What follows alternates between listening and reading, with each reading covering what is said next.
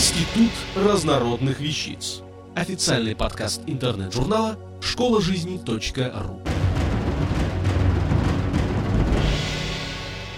Яна Малинка. Как появился самовар? Многие считают, что самовар – истинно русское изобретение. Однако устройства, подобные самовару, были известны еще в глубокой древности, в античные времена. Например, древние римляне, желая попить кипяточку, брали сосуд, наполняли его водой и бросали туда раскаленный камень, побольше, в результате чего вода закипала. Со временем и в Европе стали появляться похожие устройства, однако с более усовершенствованной конструкцией. А в Китае даже был прибор, напоминающий самовар тем, что имел трубу и поддувало. В России самовар впервые появился в период правления Петра I. В то время царь частенько бывал в Голландии, откуда привозил множество идей и интересных предметов, среди которых был и самовар. Назывался он, конечно, по-другому, с голландским колоритом, однако до наших времен то название не дошло, и прибор известен как самовар. Во времена Петра Великого на Урале началось небывалое развитие промышленности. Строилось огромное количество медиплавильных и металлургических заводов. Вот на одном из таких заводов и начали производство бытовой посуды из меди для населения, где уже в 30-х годах XVIII века начали выпускать чайники с ручкой. Чуть позже с завода стали производить казаны и винокуренные кубы с трубами, а со временем на их основе стали изготавливать специальные устройства для приготовления традиционного русского напитка из меда с пряностями и специями – сбитенник. Эти приборы представляли собой некое подобие чайника, но с внутренней трубой и поддувалом. Именно сбитенник в итоге и стал прототипом русского самовара. Первое упоминание самовара в исторических документах датируется 1746 годом, но назвать точную дату и место, где появился первый самовар, невозможно.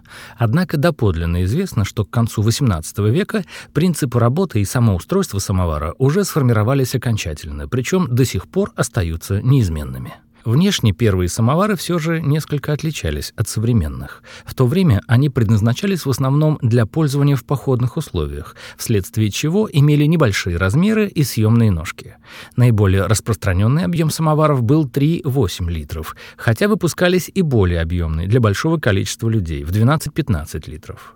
В связи с тем, что на большей части территории России климат довольно прохладный, люди выпивали в день по нескольку чашек чая. Помимо этого, теплом самовара можно было вполне неплохо прогреть помещение. Все это привело к тому, что самовар стал очень популярен среди народа, даже несмотря на свою далеко не низкую стоимость. Между прочим, стоимость самовара определялась в зависимости от его веса, то есть чем тяжелее был самовар, тем он стоил дороже. Производство самовара – довольно трудоемкий процесс, в котором принимали участие рабочие многих специальностей – наводильщики, лудильщики, токари, слесари, сборщики, чистильщики. Мастера, которые обычно жили в деревнях, дома делали отдельные части самовара, а потом привозили их на завод, где другие работники собирали готовый самовар. Известны случаи, когда целые деревни и села занимались производством самоварных частей. Изготавливали самовары из различных материалов. Вначале это была медь, красная или зеленая, мельхиор, позже более дешевые сплавы, такие как латунь. Встречались самовары и из драгоценных металлов, золота и серебра.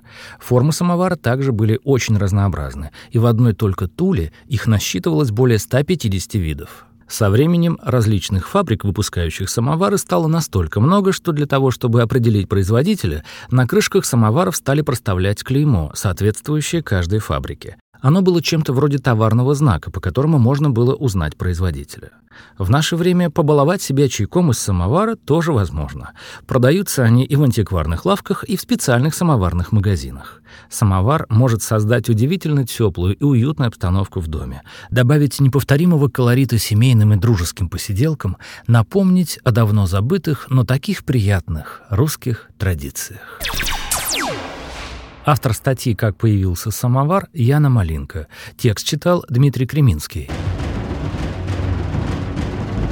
Институт разнородных вещиц. Официальный подкаст интернет-журнала школа жизни .ру. Слушайте и читайте нас на www.школажизни.ру.